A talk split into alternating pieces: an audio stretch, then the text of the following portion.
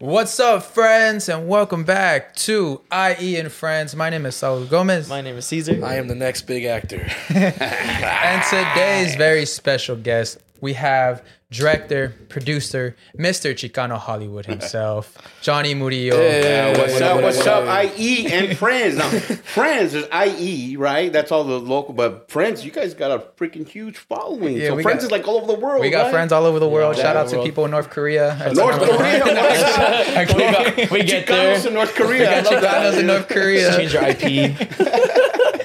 Not, um, I went with this show. Something I want to do. Something in this show is bringing in s- people who influence our community, who make an impact in our community, and you're definitely uh, one of the main people doing that in our community. Thank you. Thank you. Uh, with Chicano Hollywood, you started Chicano Hollywood, and can you just let the people listening a little bit about Chicano yeah, Hollywood? yeah. I mean, it's kind of funny the way it started because it wasn't like intentional per se.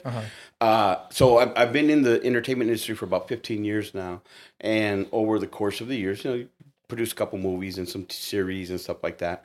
So about a year and a half ago, uh, January of 2021, well, two years now, uh, buddy of mine, Echoes World, he hit me up, um, just sent me a one pager, and he said, "Hey, can you turn this into a script?"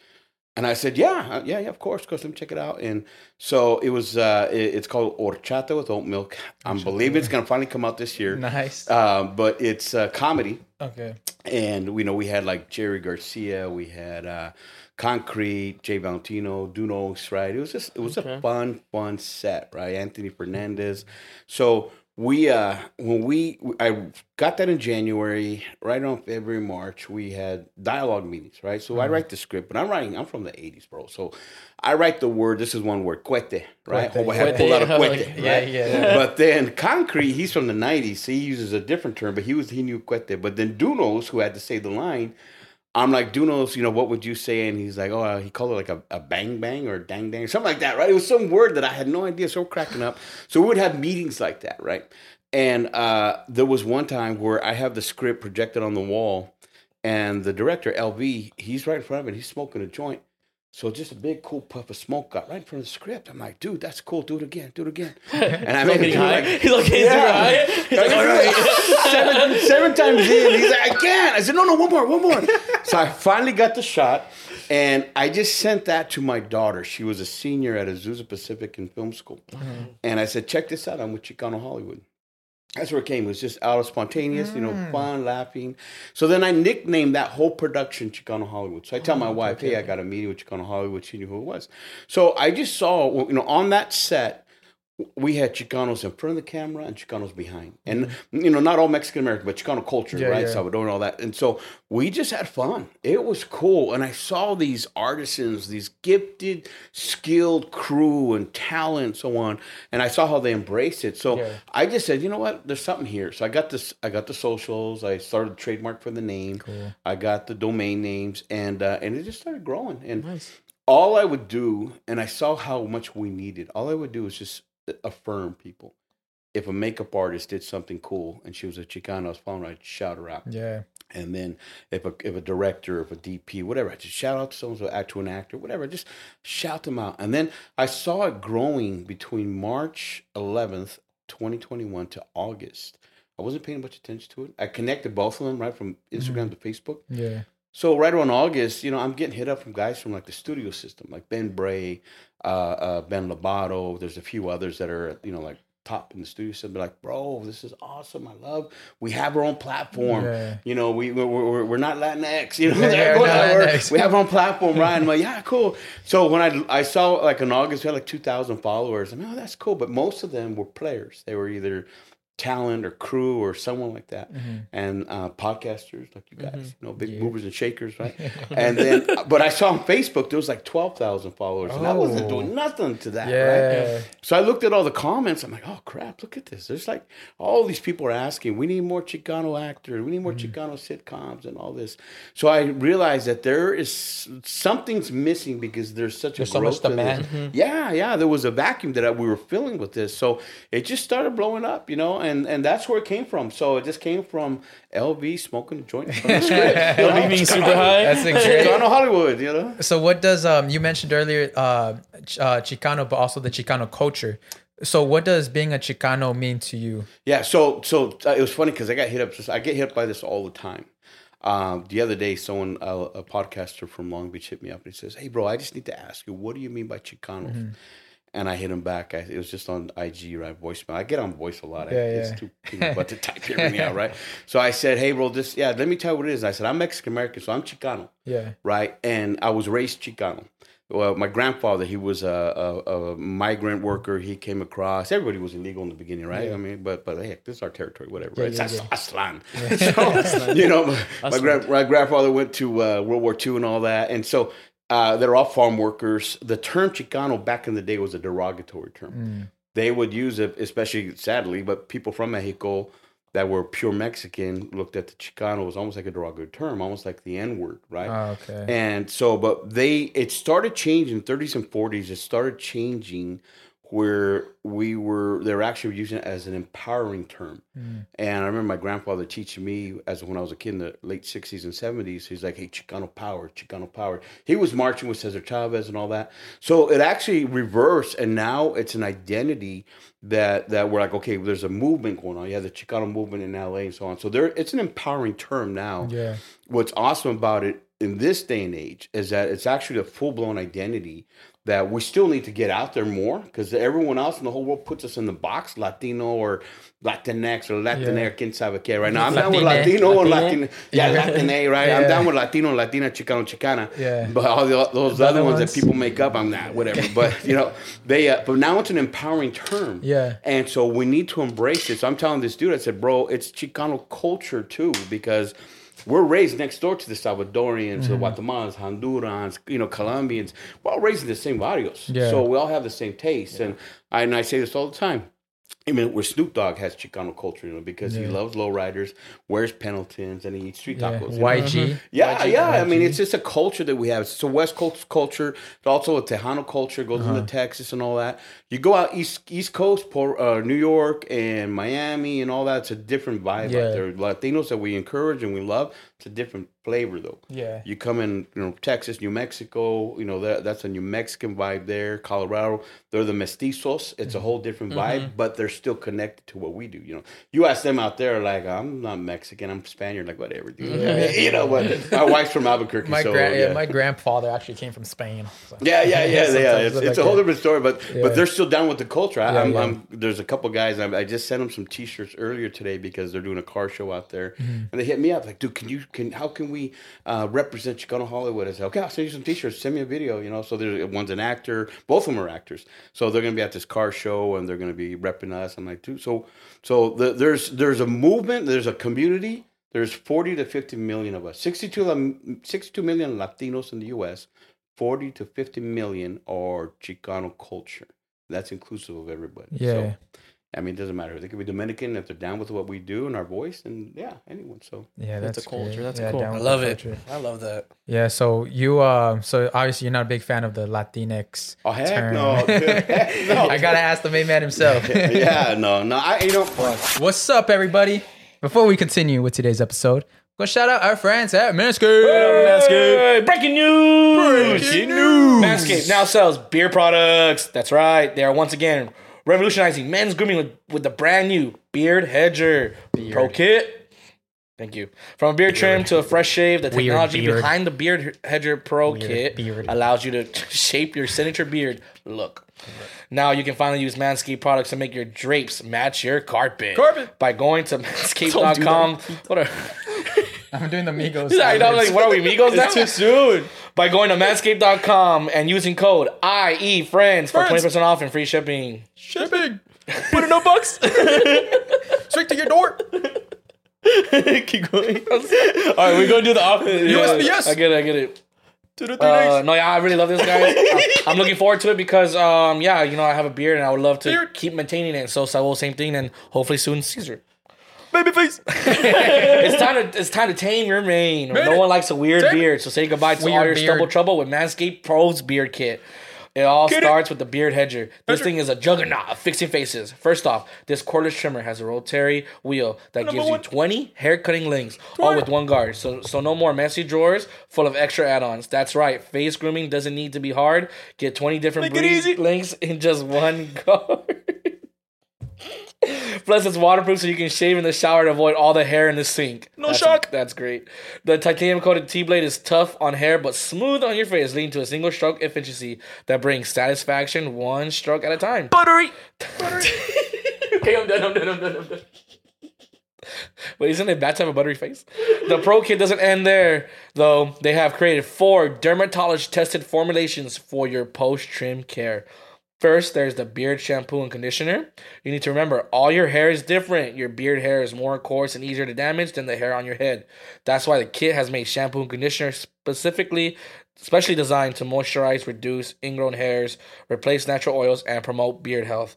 Bearded. Next, the next the kit has Manscaped's beard oil, an essential piece for your main facial accessory. No one wants a guy whose beard is brittle and dry. The oil relieves dryness both on the beard and the skin beneath, while adding a little while adding a little shimmer and shine, making you look extra fine.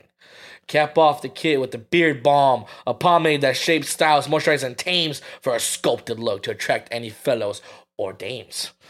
The Pro Kit Beard also comes with three free gifts a beard brush, a comb, and scissors to ensure your beard Like it's is Christmas. ready to impress. Christmas. It's also a fourth gift, looking like a fucking sexy man. Sexy.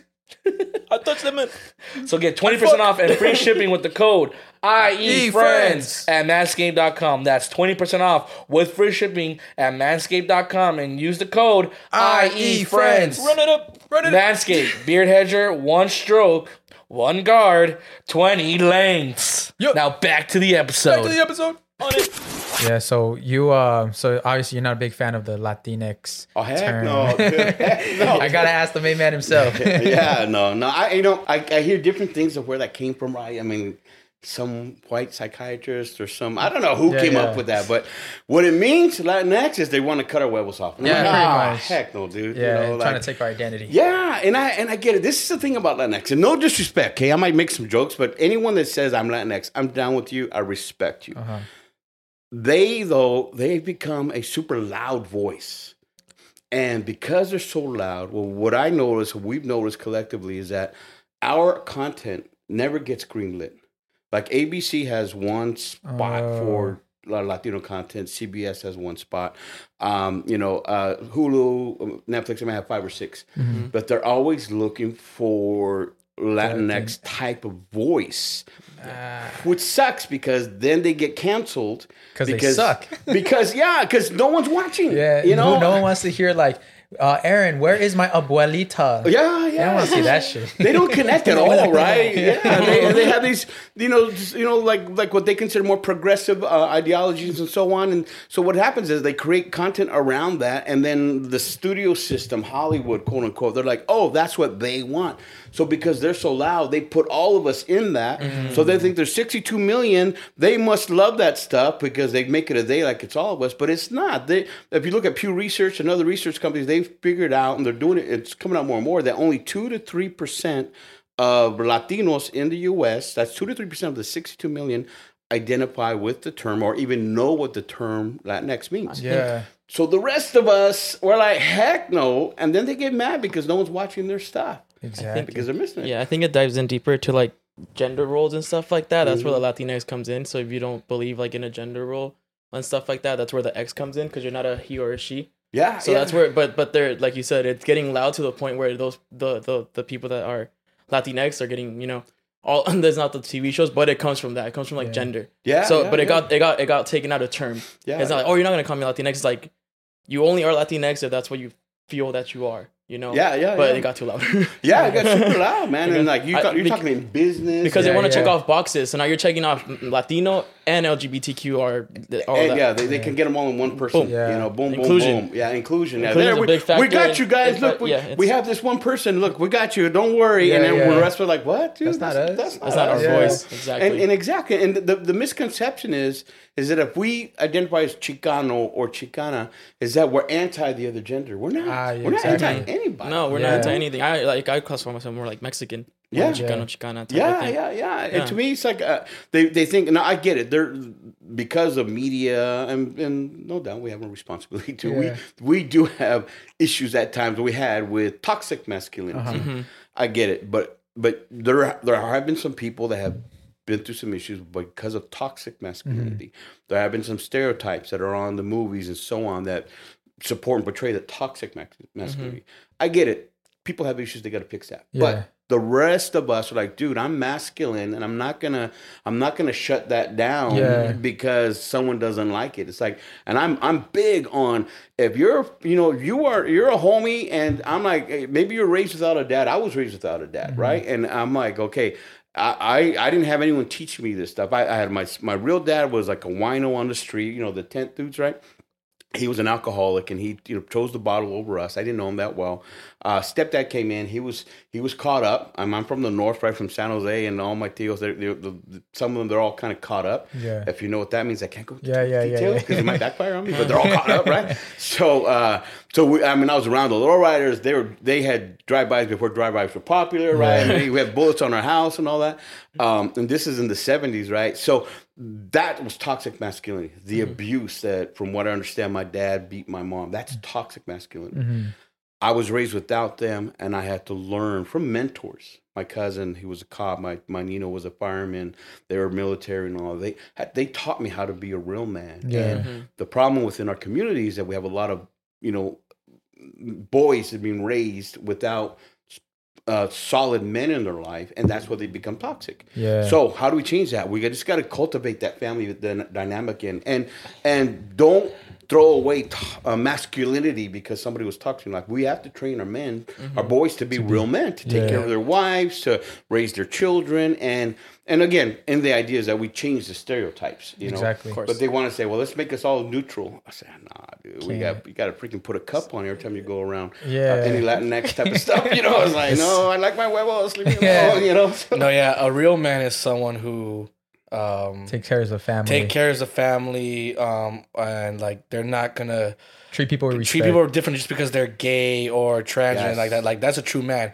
Toxic masculinity is someone who's gonna go against someone who's gay or trans Yes. because you're Yes. hating someone for what? What does it have to do with you? Yeah. Yeah. Well, How is that affecting you? Why you hate someone just because they like the other sex or they're Yeah. changing the sex? It's like That's- should never hate yeah. someone because that's like hating someone for their religion or their color. Yeah, Yeah. It's like why? Yeah. So it's like a real man is someone who doesn't matter what they are. You respect their decision. You go on with your day and you take care of yourself. You take care of your family. You take care of just whatever you got to take care of, whatever you have in your life, and you just do what you got to do. Yeah, yeah, you support, you know, I, I, all that stuff. I mean, it's, it's awesome what you said because we have to support fellow human beings. Yeah. Now, I'm I draw the line when it comes to the kids. I, I'm. I'm going to protect the kids. But Yeah. when they're adults and they choose to do whatever they want to do, they're a freaking adult. Yeah. I will respect them. The crews I hire, I don't ask them, hey, so how do you have sex? I don't, you know, I'm like, I don't care. I mean, hey, Yeah, what's yeah. your skill level? You know? Yeah, what can you bring to the shows that, table? you know, ideas that we're developing. You know, I don't care about that stuff. You know, I'm like, I know we we want to be the Chicano Chicana voice, Yeah. and we want to build everybody up, and uh, so I'm like real protective of the kids and all that stuff. But if an, an adult and they that's their choice, that's their choice. Yeah. Yeah. and everyone around me knows how I feel about human beings. I mean, I'm down to build anybody. Yeah. Yeah. That's what I've been noticing. You have a you just actually just launched a master class for people who are trying to get into the industry and they don't know where to start. So can you like Dude, yeah, how that- how did that like Yeah. like how did that come about and like why did you decide to do that? Yeah. The, so the, the thing is, what I what I realized that there were so many people that they're they're they're you know in our community they have all these ideas. We're so creative as as as a, Chicano uh, Chicano community, right? So they see movies, they see Blood In Blood Out over and over again. They see uh, uh, Boulevard Nights. They see like, oh man, I would do it this way. I do it that way. Yeah. So they've had all these dreams all their life, and from from young kids now to people that are older, uh, Gen Xers, Boomers, even they these dreams are dying inside of them. And I'm like, how do we get people to finally fulfill their purpose? And you know, obviously, I can't sit with everybody. I can't, you know, I don't know everything. You know, I can't produce Avatar yet. maybe I can. I don't know. But that's a billion dollar franchise. but maybe I can. Chicano Avatar. Yeah, I know. That'd be hilarious. Um, but you know, I I. I have some skills that I love to teach people. But the uh, I we came across like, okay, what do we got to do to start training more people? Because the only way our voice will become prominent and be where we should be is when it gets louder. That's it. We talk about the Latinx voice. They're super loud. They're a small percentage of the community, but they're freaking loud, dude. Yeah. And everyone thinks like, oh, that's all you guys. So I'm like, how do we without shutting them up, I'm down with them, much respect. But there's the other 98% of us Yeah. that don't like that voice that want to be elevated. And again, it goes back to our culture. You know how we you've been at family parties, right? And you know, there's our hint to just quiet, checking it out, just Yeah. sitting back. That has harmed us in a sense because we're not aggressive in our voice, so we have to get aggressive on Uh, it, just right? be more like stoic. Yeah, yeah, yeah. So it's like, okay, to me, it's like if you're listening right now and you want to get into the film industry, you got to start making some steps. You gotta Take some steps. We started the master classes, uh, and you can check those out at ChicanoHollywoodMasterclasses.com or just go to our ChicanoHollywood.com website and check those out. We started those so that we could just start training people. Every segment that is taught, I have different teachers coming on. The first segment has to be their story. For example, Fabian Alomar. I had him come on and I said, bro, first segment, just tell me your story. So he goes into how he was a gang member in Echo Park and how he did time in Pelican Bay and so on, tells his story, right? And then we go into the skills. So he uh-huh. talks about his skills and so on. The same thing, I have Patricia de Leon. I have, uh, um, who else? Daniel uh, Lopez. All these people, Alberto Portillo, they tell their story. Alberto was raised in, in North Hollywood. He was a, a graffiti uh, guy and they got caught up that way, the alcohol, all that kind of stuff, right? And he tells a story. And then he says, oh, this is how you make a viral video because he has over a billion views to his, Yeah. his, his bills, his views, right? To his, his name. So the reason we have them start off so that I, I designed these so that, that that little homie in Houston or that middle aged, you know, um, person in, in San Diego or San Jose that they can hear and say, oh, if they can do it, if they got out, then I can do it. Yeah. And I think that's the number one thing that people need to see. Now, what they see of us now, obviously we hear it over and over again. They only show us as gardeners and Yeah. they only yeah. show us as, Or as- narcos. as- yeah, narcos. And and I understand why. I figured out because I'm a writer too. Mhm. When I write, I write on my experiences. So when these white writers, and they tell them, write us a story about a nanny. Homeboy had a Latina nanny, Yeah. right? Or write us a story about bullies. Well, homeboy got beat up by some cholos, right? Yeah. And you know, write a story about about drugs. And goes, oh yeah, the, the, somebody- Mexican dudes, you know, the Colombian guys, right? so they these white writers are writing from their experiences. Mm-hmm. So how do we change the narrative? Do we complain to them because they still won't nail it? They still don't get it right. Yeah. What we got to do is we have to train more writers. Mm-hmm. If we can't train more writers, that's where it all starts. It's writers. So writers have to write from their experiences. They can still write. I'm always down for a good cholo movie. You know, I'm I'm still down for a good Yeah. gang movie, right? Yeah. But I will write the characters not as single layer violent animals. I'll put the layers in them. This is a dad that that is being broken because his kid died. Now he has to get some money to, or he has to get some money to pay for the funeral expenses. So that's why he's doing these violent things because he's stressed out. So I write the layers in versus someone that will write, this guy's bad. He shot everybody, you know, and that's Yeah, the yeah, difference. So we have all these classes on there because we want to train people so Yeah. they can start fulfilling their dreams and passion. You know, if they, if not, they're just gonna die, dude. You pass by cemeteries. There's a bunch of dead people in there, but even more, there's a bunch of dead dreams. Dreams. Yeah. Yeah. That's I, I saw. I read this one book. I think it's the Seven Habits of Highly Effective People. Oh, yeah. yeah, that one's a good book. At the end, there's one chapter where it says like, imagine on your deathbed, like being surrounded by all your unused potential, Yeah, I and, remember that. and all of them just angry at you, Yeah, and it's just like, dang, like that hits you. You're just like, yeah. it does. You just like look Or- over you're like, damn. Yeah, like I could have been that. I could have been a doctor. I could have been a writer. I could have been that. Guys, I remember seeing. I think it was David Goggins, right? Mm. That- yeah. So he said that one of his, it was his biggest fear was that he was gonna die, right? And he went to heaven, and that God is right there. He he shows he shows you, hey, look, look who this is, and then he reads all the stuff like, oh, like, you know, police officer, graduate, you know, just all these accolades, that he- and he's like, hey, that's not me. No, this is what who you should have been. Ooh. Ooh, This exactly. is, I bro. gave you the tools to be that, and you didn't become that. Damn. I gave you the raw skills. You had to train them, and that's what You had to work for it. Yeah, you had to work for. People don't realize like they want they want to win the lottery or they want someone to ship to show up and someone says here's a bunch of money. It doesn't work that way. God gives us raw materials, so He gave the earth gold, but what do we have to do? Mind it. mine for it, right? Yeah. Diamonds. We got to mine for. it. We have to put our hands in it, get bloody, Yeah. get get some blisters. If you're not willing to put in the work, forget it. Eh, get it. Okay, you don't you don't put the work in. That's fine. Yeah. You're not if you're not ready to invest in yourself, then you're not ready. I, I had some dude uh, hit me up about about when we first started the master classes, right? He sent me this message. If you were really for the for our community, you would make everything free. Mm. And I wrote back said, I am for the community. That's why you have to learn how to invest in yourself. If you don't, if you're not ready to invest in yourself, then you're just not ready. Mm-hmm. Just stay where you're at. Yeah. But the moment a person says, you know what, I'm going to make a decision, I'm going to invest in myself, I'm going to start learning, they're going to put the work in, and then everything changes. Yeah. They won't Yeah. take it for granted. exactly, Yeah. dude. Because Oh, if it's free, you're not gonna do it. Exactly, Yeah. they There- you're gonna have a bunch of signups, and you're not. No one's Yeah. gonna do it. Yeah, yeah, yeah, Yeah. So to me, I'm real strict about that. You know, I mean, dude, someone hits me up like, "Oh, I want to do it." Like, I'm always down to help anybody, Yeah. right? Yeah. But I do know that if someone's not willing to invest themselves, the time, the resources, and money, whatever it takes, if they're not willing, then they're not ready. No, no. Yeah. to. they're People not, tend not to forget. People tend to forget too that um, hard work. Like, I know, like sometimes we all, everyone deserves a little bit of luck here and then, right? Like we all do, right? Yeah. But people tend to forget that hard work creates luck. Yeah. Yeah, It attracts yeah, luck. yeah. Hard work and opportunity, those together, you're skilled up, you're ready to go. It's like the, those things are going to open up. Yeah, that, that luck will come if you're working hard for Yeah. it. And I get hit up all the time, like, hey, I want to get involved. I'm like, okay, what's your skill level? What do you do? Where are you at? I don't know. I just want to. All right, let's talk. And I, I always, if they, if they can catch me, I'm gonna do whatever I can to help them get on the right path. Yeah. Yeah. So that means they're ready. But the moment they're like, well, I'll see, I'll check it out. I see what's up. I was like, whatever. Yeah. Yeah, like, yeah, nah, yeah. nah. I've no. That's not, I forgot who told me this, or maybe I heard it somewhere. And after hearing this, it changed my life forever. It's just like people are so they they would spend without double thinking. They'll spend two hundred dollars on shoes, on clothes, on Oh, a night out, but they won't. They double think spending two hundred dollars on themselves. Yeah, Mhm. yeah, Uh, totally. yeah. And after I heard that, I was like, dang. Now whenever. Now, if I see like a, uh, if I see like some acting class I want to take, I was like, oh, this is a weekend. Uh, instead of this weekend going out, I'll just spend it on myself.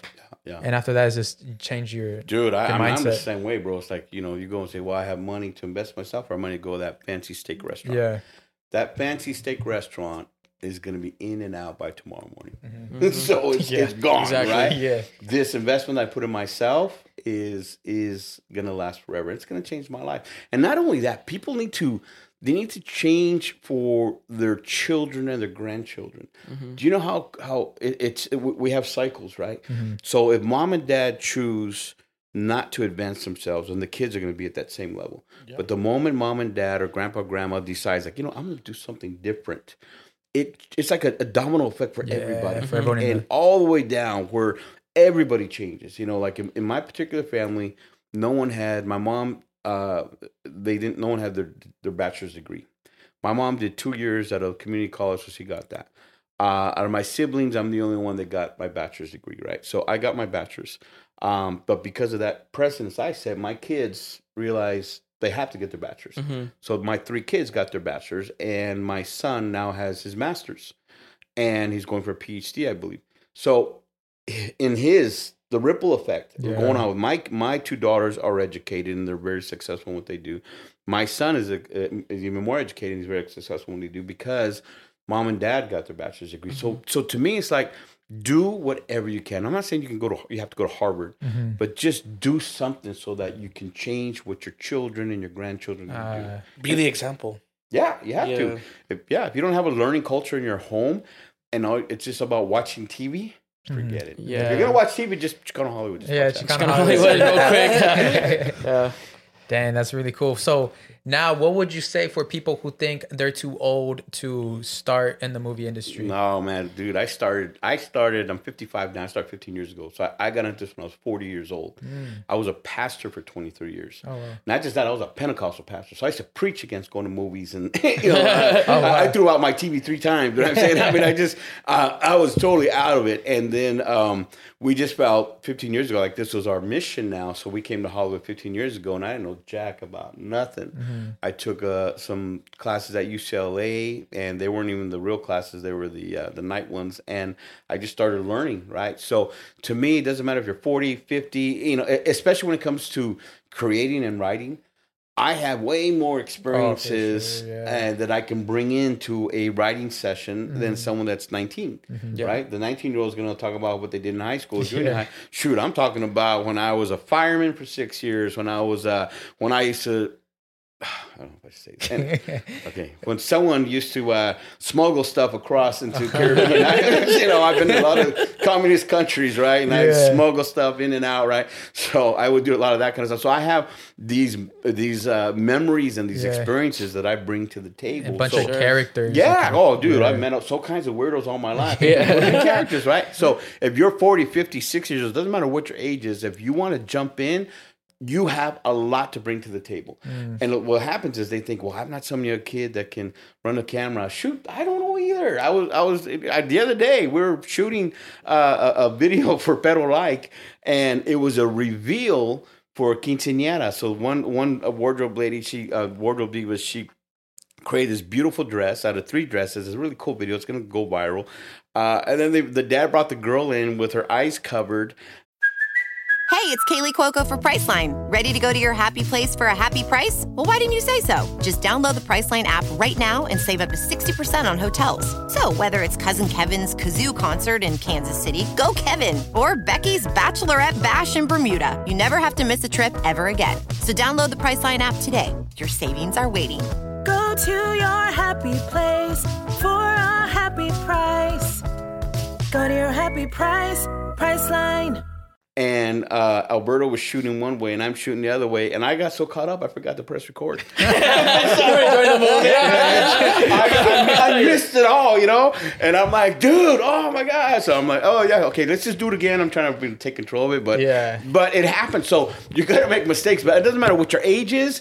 Jump in if it's in you to write, direct, if, in you, if it's in you to act. Yeah. Because you know what? When I do casting and I put Latino male, I'll get like maybe six or seven.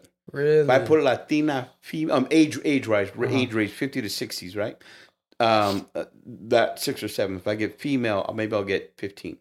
So if you're in your forties, fifties, sixties, seventies, there is a need for actors like you. Now you're not going to be like freaking Tom Cruise jumping off of airplanes, but you'll play the lady that's drinking coffee in the coffee shop or Yeah. whatever, right? You you you can carry some lines. So there's opportunities. When I put blonde female 20 something dude i get like 700 submissions Ah, right? if i put latina female 20 something i get like maybe 150 so is there opportunities out there? Yes there's opportunity and right now we are in a what i call a chicano renaissance.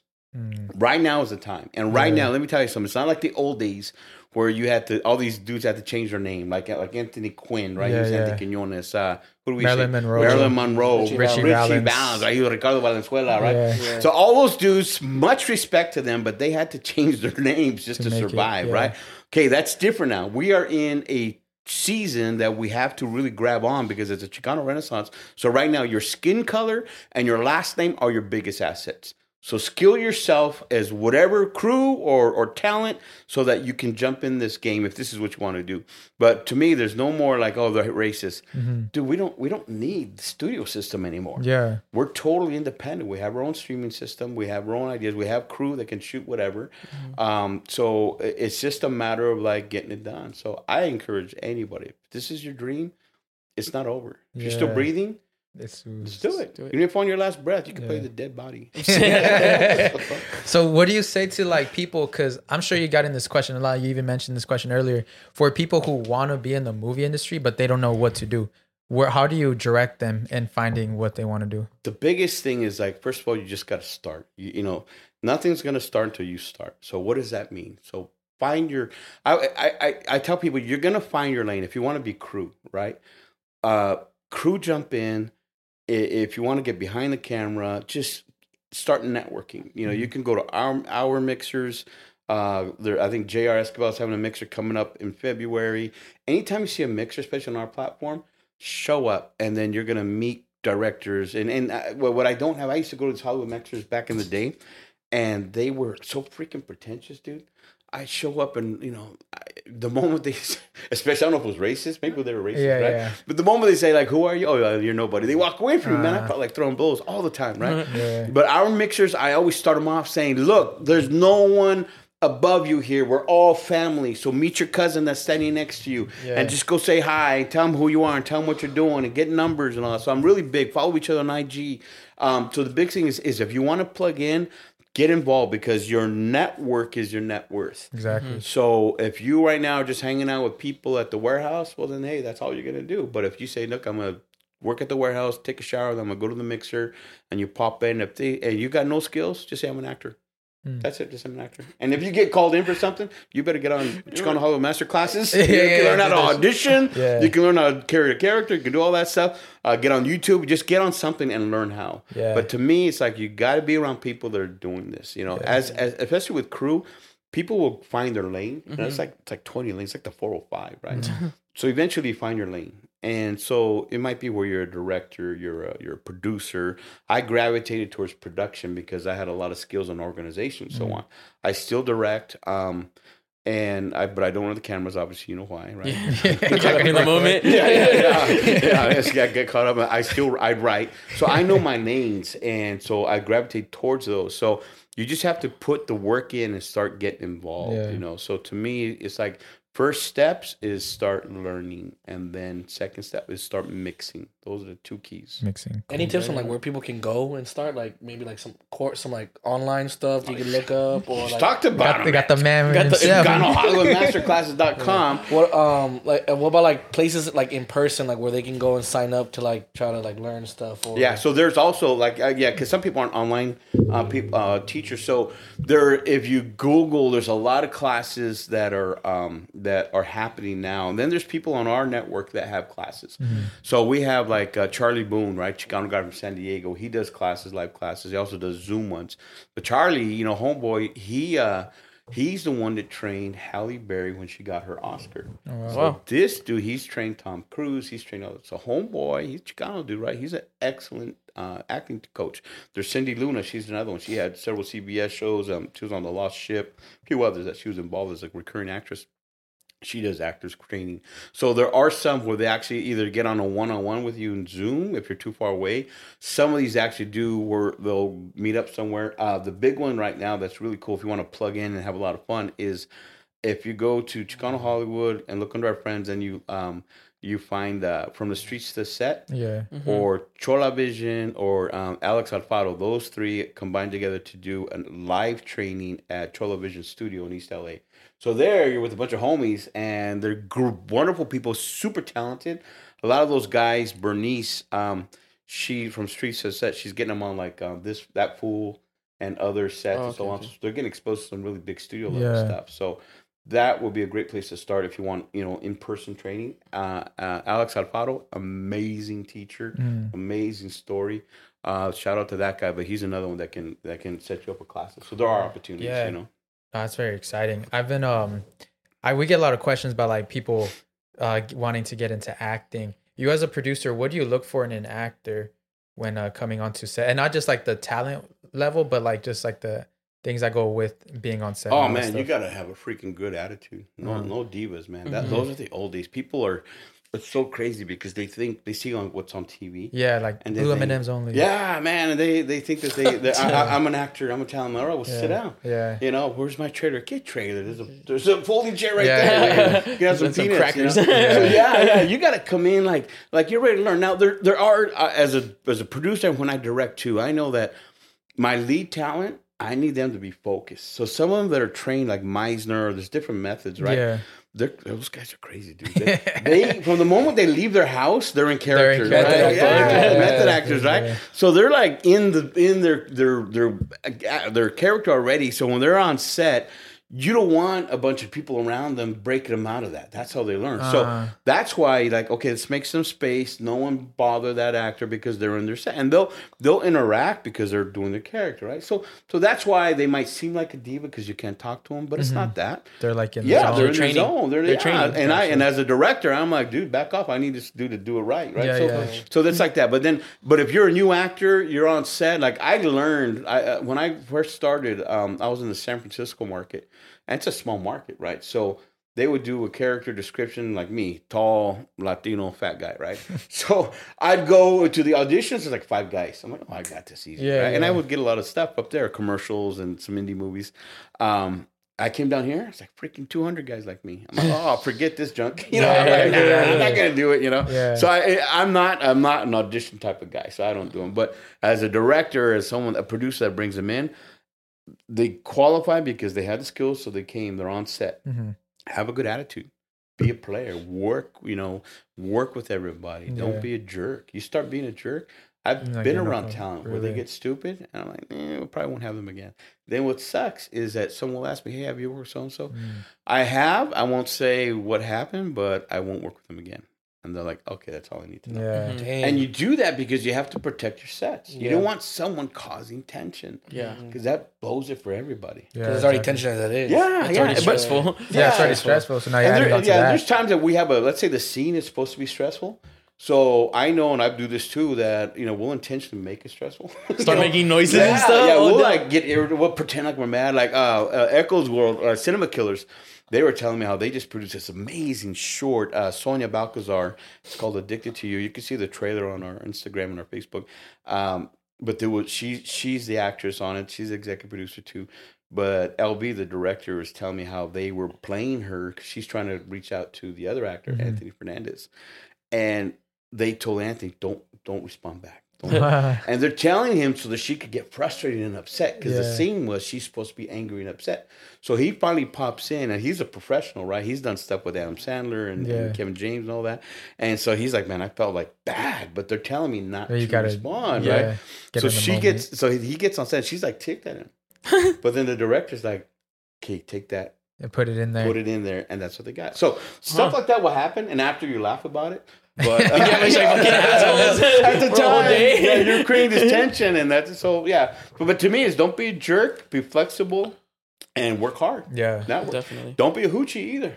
That's the other thing. Hoochie. That, it's like What- a, what do you mean by like a- what do you mean by hoochie? Yeah, yeah. Yeah, yeah, don't- don't be- Pause. What's Don't try to hook up with the whole crew, oh, Like a man. hoochie Yeah. mama? Oh, like Yeah, a hoochie don't, mama. don't be a hoochie mama, man, or, or, be a or thotty. hoochie Yeah. papa. Yeah, yeah, like- don't hooch your way to the No, top. Don't be a Don't. thotty. Yeah, Don't yeah, put your way to the top. to. Yeah. You don't don't do that because it's like those those days are over, right? Yeah. Don't be a there ain't daddy. no Harvey Weinstein Chicanos or nothing like that, right? To me, it's like no, man. You be professional. You don't have to flirt your way or, or throw yourself around to, to, to get a role because I promise you, if you do that, there's gonna be some dirtbag or some girl that's gonna take advantage of that. Mm-hmm. But if you suck as an actor, you're not gonna get the role Yeah. Yeah. and you're gonna be all upset. But I did this and that. Like, no, that you did it because you. Someone did told you to be a hoochie. Yeah. But don't tell you- It's a word but of- you're not gonna ruin this whole project because you suck as an actor. You Yeah. know? So and one bad actor can ruin the whole thing. Yeah. So yeah. So to me, it's like walking with integrity, with character, with a great attitude, and be prepared. And then you're gonna open a lot of doors. You know, and Mm-hmm. uh, there's a lot of roles out there. You don't always have to be the the lead Yeah. man, be content to be be a, a lower supporting role. You know, you will grow into being a principal. you know? Definitely. Also, I have a friend who's also into the. He's he's part of like the crews that like. He's into the he's in the film industry and like show industry, Mm-hmm. so he works on the crews that like you know help like that set up the stage, set up the lights and the Oh, yeah, cool. and the sound and stuff. And what I've learned is uh, if you want to be get into that type of stuff, no matter where you are in the film industry, uh, you need to learn how to have patience as well. Because he he works 16, 18 hours, Hmm. eighteen hours the most, but yeah, he works on average twelve to sixteen hours every day, almost every day. Yeah. So you have to have patience. If it's something you love to do, you it's not gonna feel that long. Yeah. But like you need to, if you want something, if you don't really have that much patience, you need to learn to have patience. Yeah, yeah, it's a lot, know- a lot yeah. of hurry up and wait. Yeah, you know, there's times that when they're rolling, everybody's quiet. Don't move. Don't say nothing. You're just quiet, and you're waiting. And once they say cut, take a break. You can do Yeah, whatever. Then everyone's roll farting. Someone, someone's biting a cracker. every- Yeah. Oh, I do that all the time. yeah, every opening the director stuff. producer is different. Some directors would like to have like forty takes on one thing or twenty Oh. takes, and then there's like there's one. I know uh, it's famous that uh, Clint Eastwood, if he directs Two. one or two takes, that's Yeah. it. Really? Yeah. Because he doesn't he doesn't want to waste his time. Oh wow. Yeah, and he's big. Anyone that works for him, they and I, I, I, what did I? His one of his DPs. I did a commercial with his daughter, and so the mom was there, and they all knew Clint Eastwood really well, right? So they're telling me all this stuff, like how he is. This is a sweet guy and all that, but you better come prepared. So he works with all these big dog actors, Yeah. right? And they're like nervous, and the challenge is to work with him is great because you got to get it within On the two first or second time. Yeah, Oh, if you tight. don't get Matt, it. adds way more Damon, pressure. Matt Yeah. Damon was talking about it because when he made he made he made that film Invictus, Clint Eastwood directed it. Oh, yeah, yeah. yeah, the rugby one. uh, so- so he said that it was a scene where um he I, it was like a it was like a you know um emotional scene or whatever, and he said his line and he was like. Hey, I just thought maybe I should say this. Like he was trying to think of a better, like a little di- different dialogue, or he said that he could have done it better. Yeah. And he's like, "Why? So you can waste everyone's time?" I was like, "Cut, print," and I was like, "Cut, print, let's go, next scene." Go. And he was like, "Oh, okay." I feel like yeah, And he, he learned there, like, yeah, it's one or two takes, and that's it. Dude, you got to get it right. And like, even if you have a better idea, or like you could, you feel like you could have done it better. He's like, why you trying to waste everyone's time? Hey, if you come to if you come to work, you better be ready to work. Yeah, very No good. mistakes. the only the only time I saw that were like like when you're working with stand up comedians, like when I'm working with actors, they're gonna come prepared. Mhm. So uh, we we did some, a project last March, and there was one actor. It's crazy. He came all the way from Vegas, and he wasn't prepared, and we could tell. So I had to pull him out. Dude, what do you need? Get these things uh, uh, memorized. Yeah. We had to break for an, an extra hour of lunch just so he can get that figured out right. So that was super annoying. He's off our list, right? I mean, that's just how it is. He wasn't prepared. But then I've noticed when I'm working with stand ups, stand ups are different. They freaking don't even try to put a line in them because the magic with a stand up comedian is that with the improv. Yeah. Mhm. So when we were shooting Horchata with Oat Milk, it was hilarious because you had Anthony Fernandez, who was a trained thespian level actor, and then you have Concrete, and you have Jerry Garcia, right? And these are stand-ups, right? And Dunos, right? Jay Valentino, these are influencers, right? So you have a trained actor like Anthony Fernandez, and you have all these influencers that where they're just spontaneous and they're you know Yeah. improv. So to get that rhythm going, you know, they had to figure that out because Yeah. uh, the trained actor is waiting for you. They know your The- the line cue. Yeah, Waiting for the no, cue. Not They just know their your lines, lines. they also know Yeah. your lines. and then you come up with some crazy like uh, what am I say? but it was cool everyone found the rhythm it was the magic of that i mean it, it was really exciting to see but i've noticed there some of the stand-ups to me they're uh, i would if i was directing or when i'm going to direct another with them i would be like let me this is what i wrote let me see what you can do Yeah. because there's mm-hmm. magic in that so but so stand-ups are the only ones i would be or influencers maybe just a little bit more patient with mm-hmm. but if you're coming to me and you're an actor well then you better have your lines memorized Yeah. and everybody else's lines you know All right. I think that's why a lot of Martin Scorsese movies are really brilliant because he, I mean, he also works with like you know very professional actors, but he also loves and he he allows a lot of improv, yeah like yeah. in the moment stuff, and then that's why a lot of those scenes that there is that's been improv is like beautiful and perfect. Because on the sometimes you know people just got it. They're like, you know, I think like I feel like if I say this is way better than what they wrote. Yeah, if it comes from inside, that's Yeah. that's the beauty. So I, I mean, I know some directors want the script probably like Clint is because he was involved in that. Yeah. But I lean more on the side. Well, let me see what you can do. Yeah. And if it comes from inside, and it's like, all right, this is cool. You know. You fit the emotion and all that was that. Yeah. You know what's funny is I, I saw um, Blood In Blood Out, right? You guys saw Blood and Blood Yeah, Out. I right? saw- So yeah. Carlos, he plays Popeye. I love Carlos. He's a he's a freaking amazing actor. He's a he's a thespian actor, right? Mm-hmm. From from Panama.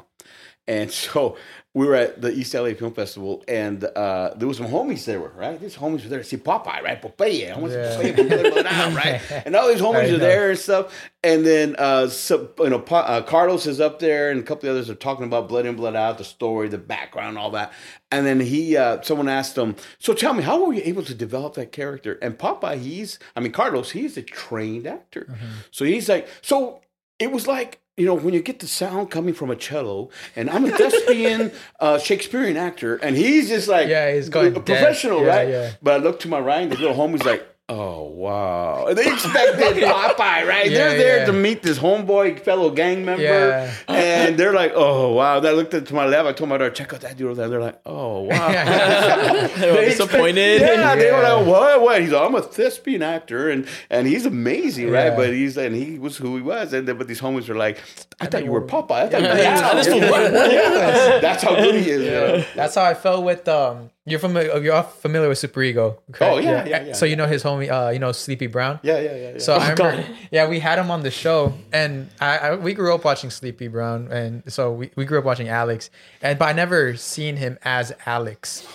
I only seen him as Sleepy Brown. Yeah, yeah. So it's funny when we first when he first when he first came to the show, that was the first time ever seeing him as Alex, and he was like, "Hey, what's up, guys? How you guys doing?" oh my god. and I was like, "Oh, you're a whole different person." yeah, yeah, yeah. It's so funny seeing like You, the you get it, like wait, oh wait, like never, No, they- and they- it's not just it's both of them.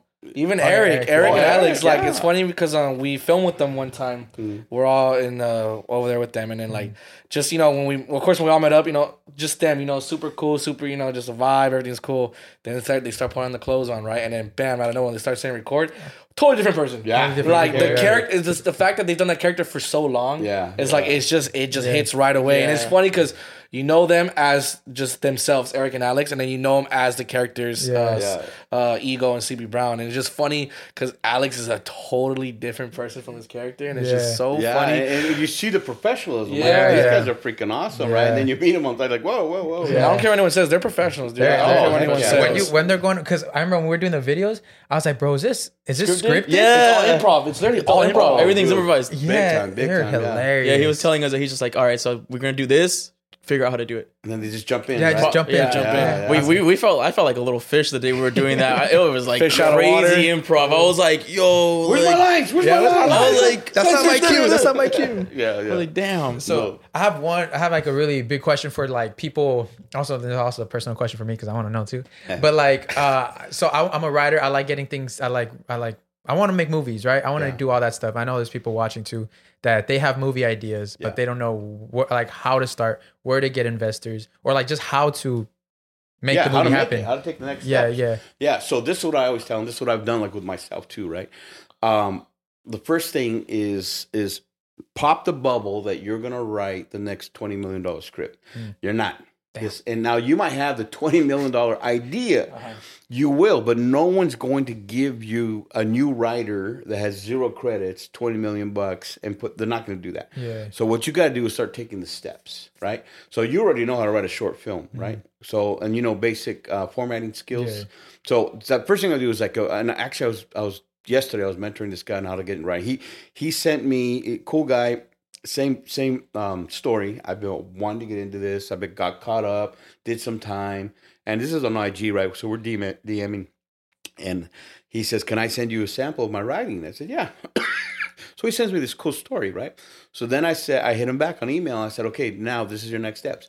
I send a link to Amazon. I said, "There's a book called Save the Cat." Oh yeah, save the cat. 10 bucks. I said, this is where it starts. Buy that book. Yeah, Buy that book, master that format. And the other thing is then I sent them a link to Celtx. Celtx is a free online script writing.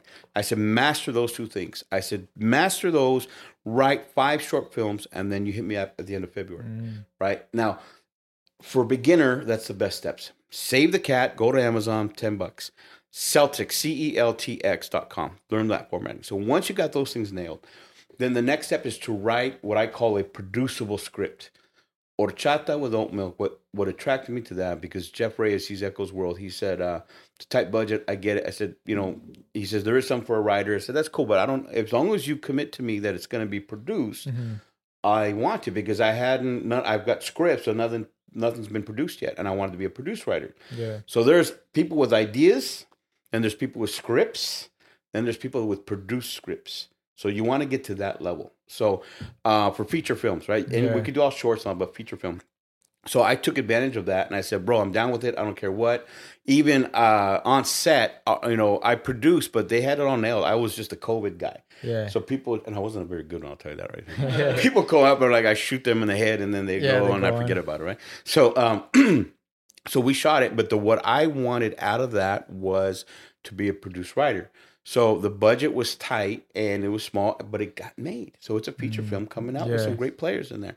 So what's the next step for you is write a script that you could shoot here at your mom's house Mm. and you know, not that not no the studio. You shoot here in the studio, right? And you you and you shoot in this neighborhood because Yeah. it's you. You can do whatever you want in this neighborhood, Yeah. right? And you make a movie, right? And you could do it. You have gear here, right? This camera's here. You got sound equipment. Uh, you can bring in players. People help. I can come and help you. Yeah. And we just make a movie. It doesn't cost. If you put people together and they're down to be a part of it, collaborating. That's a term. When you hear that Yeah. word collaborating, that means no one's getting paid Yeah. but we'll eat and Mm-hmm. we'll make something. So you collaborate with people and get yourself, you as the writer, bring someone else in to be the director. You tell them, look, we'll get you that credit. Mm-hmm. Bring someone else to be the producer, right? And you just say, let's all get ourselves that one credit for a feature film. Stick yourself on IMBD. There is a movie. It's on Chicano Hollywood, right? So automatically you have a streaming platform that's going to uh, stream it for you, right? So it's all there already. So you have all the pieces already to do it. What's the next step? Execute. Execute, dude. So Get it done. so write your script. So you, if you have a script right now that's a ten million dollar budget, put it away. I want you to write something that would that you could shoot for what ten grand, Yeah. and that's easy. Like a drama, do. like like Yeah. the whale. Did you Yeah. see the whale? Yeah, yeah, Bro, see- that, that thing was taken in a in, in, a, in Yeah. an apartment. yeah. See, one location. It was that- one location, that's the one key. room, two rooms, Two hours? and a hallway. Yeah, one location. Motherfucker. so you could the, the easiest two is a horror. Now I don't like horrors. That scare me. I scared. Yeah, I get Yeah, scared. yeah. I don't want to. I want to be part of to it. like shoot them, yeah. I don't like horses. There- what's easy about a horror is that the star Uh-huh. is the horror. Yeah. So you don't ever have stars in horrors star is the because horror. the star is the horror.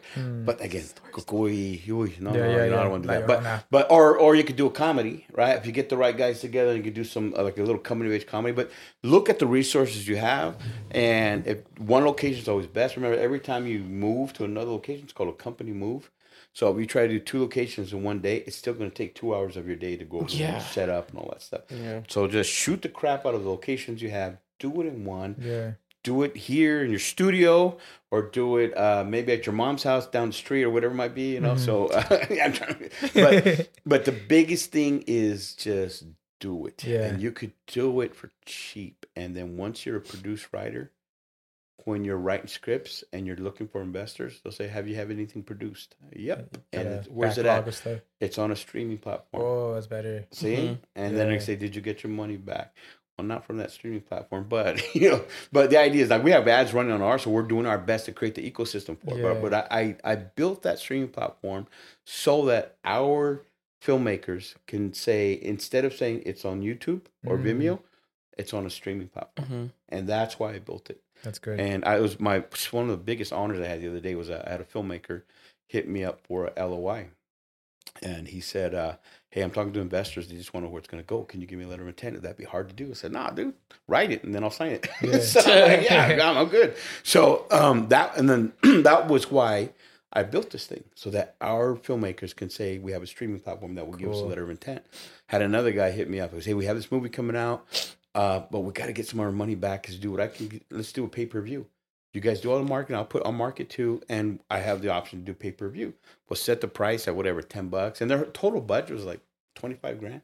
Hmm. So I'm like, dude, make twenty five grand. I mean, yeah, Yeah. let's. I mean, we'll push it and push it along. That as I can't guarantee you can get out twenty five grand, but I will say that let's push as much as we can. If you can get ten or fifteen out of our platform, and then put it on Amazon, put it on Tubi, put it on these others, you'll get your investors' money back. Might take them a year. It's usually about a year to eighteen months for that to mature, right? So, um, but at least I know I have that option to offer filmmakers yeah. That's good. and it helps them raise money. You know, That's really so good. Yeah. that's that's how. So producible script, that's the key. And get it on Chicano Hollywood. Uh, that's the other key. That's the number one key. And then and then I don't That's the I don't major have key to success. yeah, yeah, it's major. one. But I don't do uh, exclusive.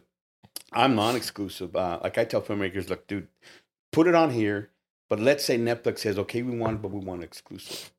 I said, dude, if you got that, you, you call me, text me, and I'll shut it off. And then so you tell me, yes, it's exclusive for you, and I'll shut it off of ours mm. because I want you to be successful. Yeah. That's cool. You know, I so like I'm that. like totally Yeah. filmmaker I like side. that. I don't lock anyone in. Yeah. But if I put money into it, nah, heck no, bro. Better tell Netflix to write me my check first too. Yeah, Yeah, yeah, yeah. Write my check first, and then it's good. I feel like you can do it, That makes sense. For I feel like you really could do it. Like, you Yeah. really put your mind to it. You uh-huh. work hard on that script. I feel like you do it because honestly, like really good examples of like movies that are super low budget that was nowhere near a million dollars but became very big because of it. One good example is like a comedy that you said, Napoleon Dynamite. No, yeah. Super low budget. Literally, that's all I was thinking about the whole time. super low budget and it became very big the and made a lot of money. yeah. Another good example, like you said, the horror franchise. One of like the most cheapest movies they made, and it became a bit like a million dollar uh, franchise. Saw. So, The oh, really? first Saw movie was Yeah. super low budget to the point where one of the I think writers or producers was one of the actors in the movie, the main characters in the movie. It's the other white guy, the skinny one. That's why you could tell that his acting wasn't that great in the movie Because he was one of the because he was one of like the writers or producers. I forgot what he was, but They threw him in. They threw him in because they had no one. They hadn't have enough Dude, budget do to get another actor. Oh, wow. I do that all the time. Yeah. I'll just jump in like, okay, no, I'll, I'll do it.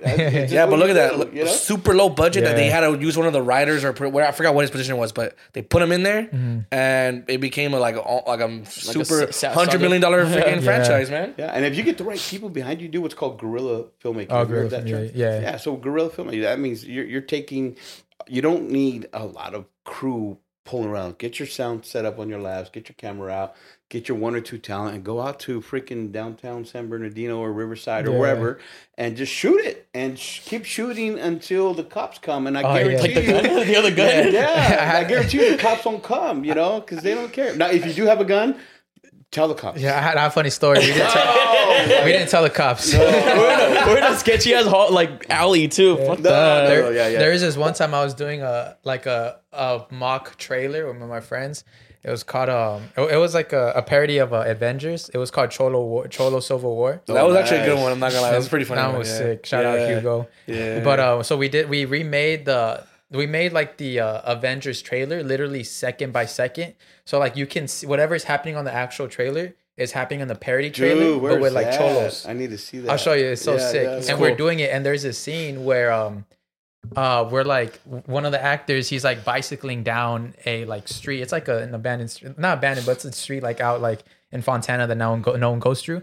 And then he's got like a gun on him, and he's just kind of just he's driving right, and it's a big ass like like M16 type Oh gun, and he's just kind of like that. And we're recording it, and then we're just okay, cool, yeah, we're all done, and we literally all get in the car, and then we like drive away.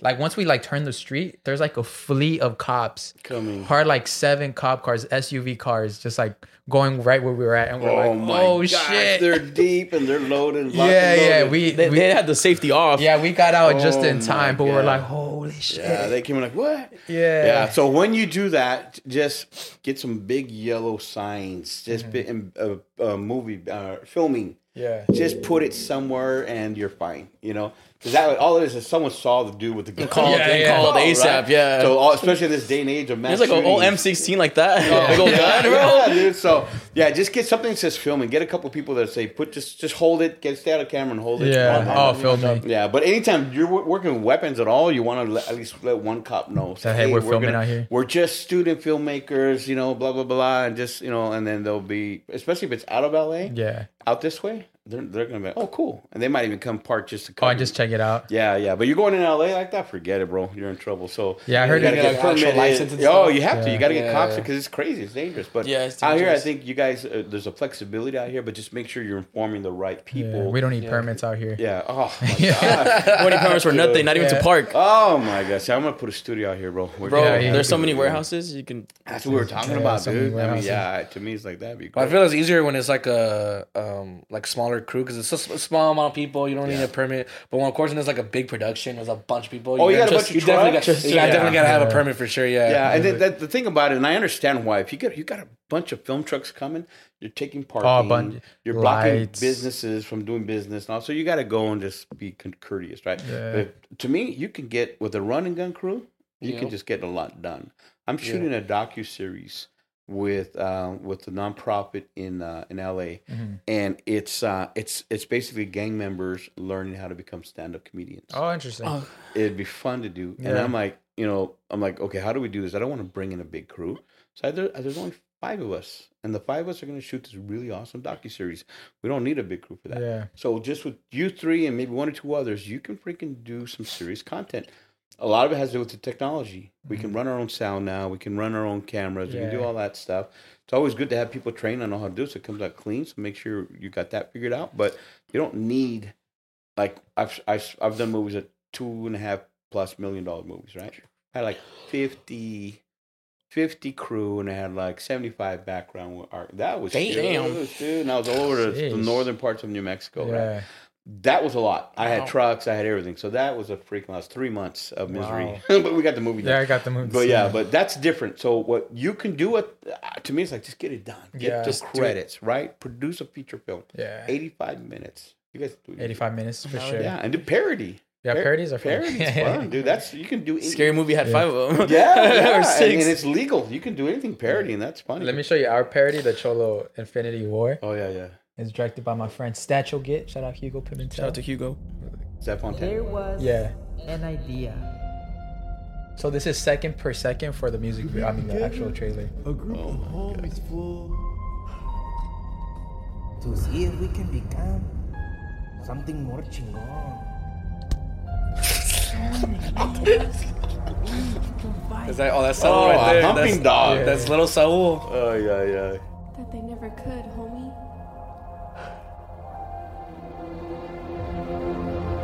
I love this part right Yeah, here. part's crazy. That's crazy right there. Oh heck yeah, this is cool. That's Yeah. actually pretty good. I like that. that they did that. time, you will know what it's like to lose moves. To feel so desperately that you're right, yet to fail all the same.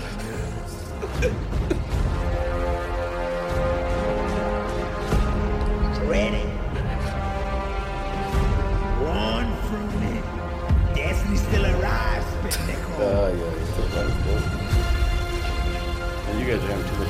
Yeah. Oh, that was There's it. a gun.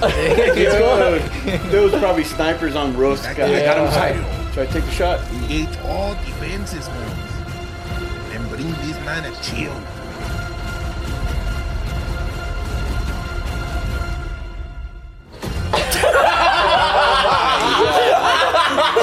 That What was The that? little jump, bro. Something one considers when balancing the universe,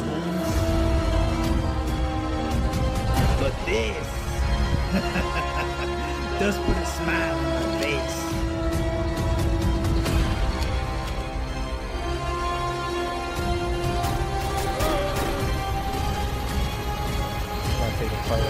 Oh, yeah. Dude, I, if you could do that, right? Yeah. Would that take you one, two days? Uh, it's about like a week, yeah. Okay, oh, okay.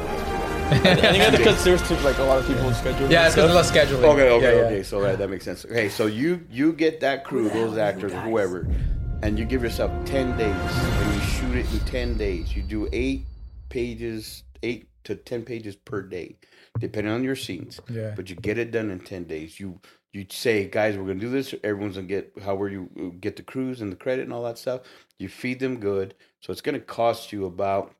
Let's say you have total 20 people involved in this thing. So it's going to cost you to feed them every day, twice a day, right? You tell them, come make eat breakfast before Yeah, you come to set. We'll expect have- Little Caesars. Yeah, yeah, Expect pizza double cut.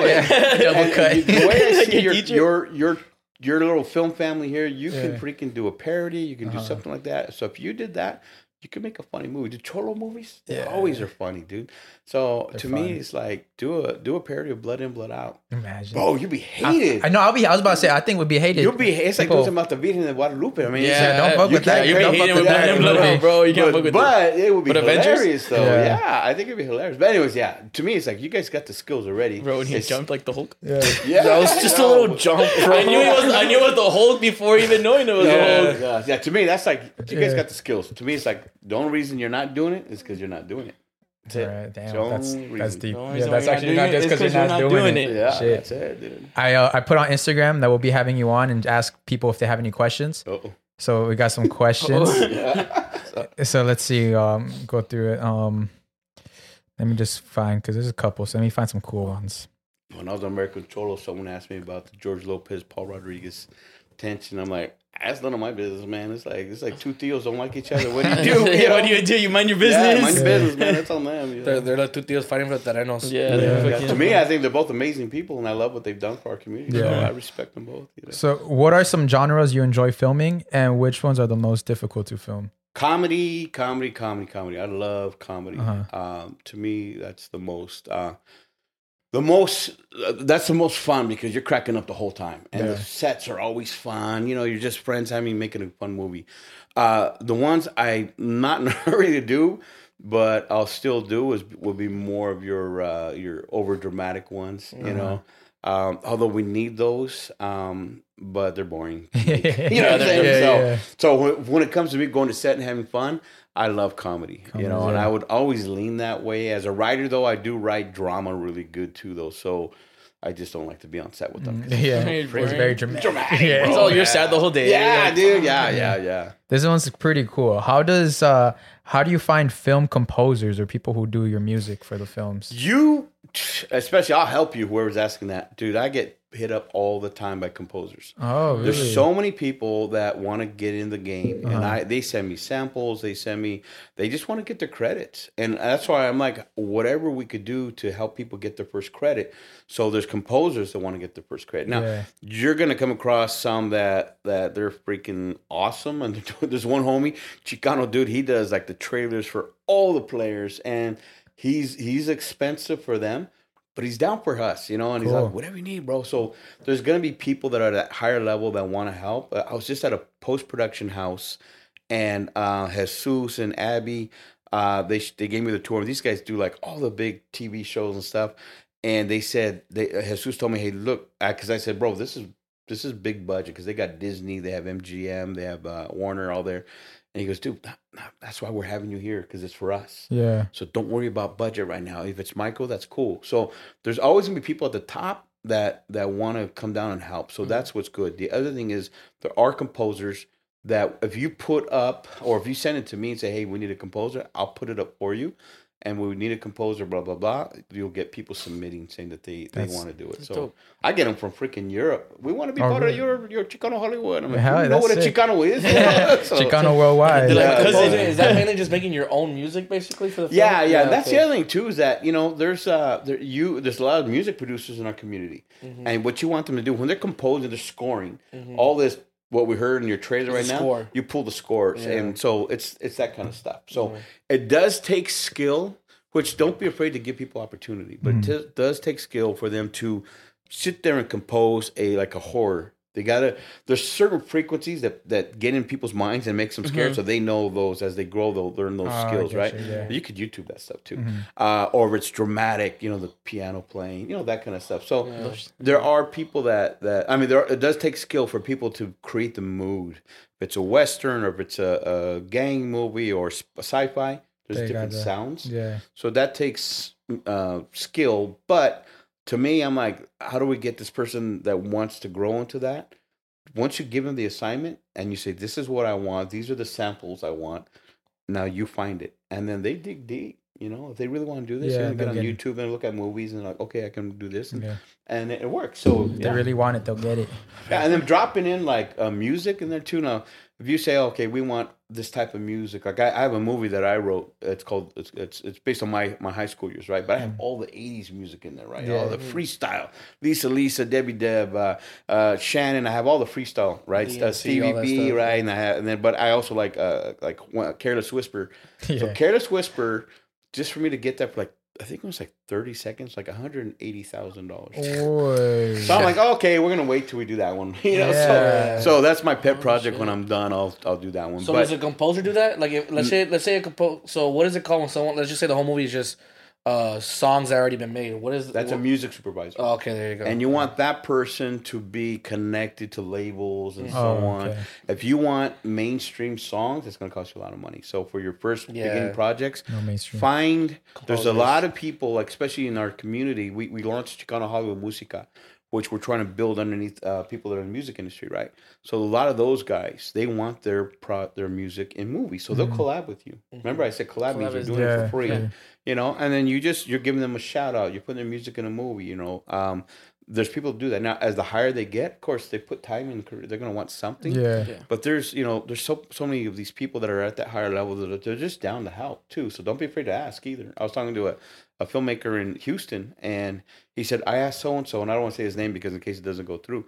But I'm like okay now that guy is he wants he's a Chicano rapper. I said that guy's at a higher level. So I said make sure you get your legal work done, get an agreement going, how much seconds you want. I kind of gave him tips on what to do with it.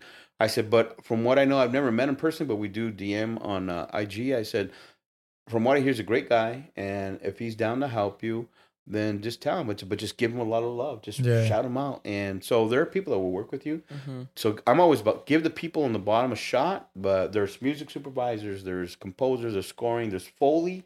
Foley is when you're walking Yeah, and you Foley's hear the leaves crunching. Yeah. So That's cool. sometimes doesn't get picked up on the mic, you have but so you have to add that. Yeah, yeah, mm. yeah. So there's foley too. So there's different things, but I, how- I got two more for you. So, how do you handle actors that make it difficult to work with? So if you're already on set, it's a done deal. You're here. We're uh, you have a crew there. Uh, you know, I have a huge. If I have a huge crew on a big project, I mean, I'm spending thousands of Yeah, dollars yeah, for that day. I need this actor to chill, right? So, so what I do if they're being stupid, normally I'll just pull away. Like, hey, what's up? What's going on, man? You cool? What's happening? Most of the time, there's something personal that's going on. Um, so you help them figure that out. Do they need a half hour to, to rest and make a phone call? Dude, take it. Don't worry. Every we'll be back in thirty. Just break everybody, right? So you want to help whatever's going on. Now, if it's tension between the director and the actor, well, then you say, okay, you tell the actress if if there's this tension and you can tell who's being difficult.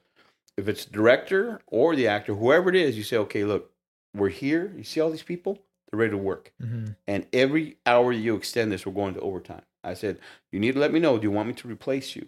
So, but if you're already like halfway through the movie, you can't replace the actor. Yeah. You know, but I could replace the director, right? Yeah. So, um, but so you just have to have that conversation. But it just depends, Ah. you know. So you want to be able to.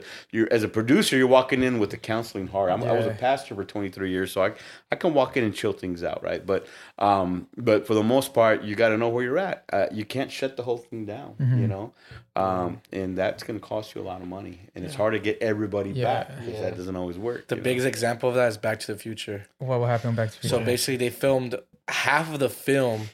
Oh, they're almost kind of done with the film. It was like like it was like fifty to seventy percent done with it, and they had to fire the main actor because it wasn't. Um, um, I'm literally blanking on his name right now. Oh, Michael J. Michael Fox. J. Fox? It wasn't him the whole time. It was uh, a different actor named Eric something. I forgot his name. Oh, and the first one. Yeah, the very first one. Yeah.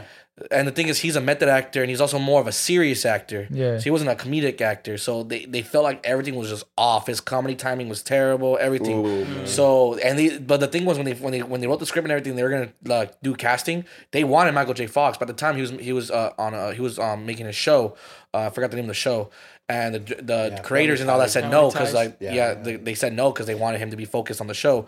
Finally, they like you know all things aligned where they're finally like, look, like we really need him. We really want him. We'll promise that hit your guys' show is first priority and hit, and the Back to the Future is second. So Oh yeah, he was doing both right at the yeah, same he did time. both. so he would Oh, sleep like two three hours every day for like filming for like ninety days or something Oh, like that. wow. Yeah, Yeah, so yeah. they had to like literally um film the whole movie again without the um.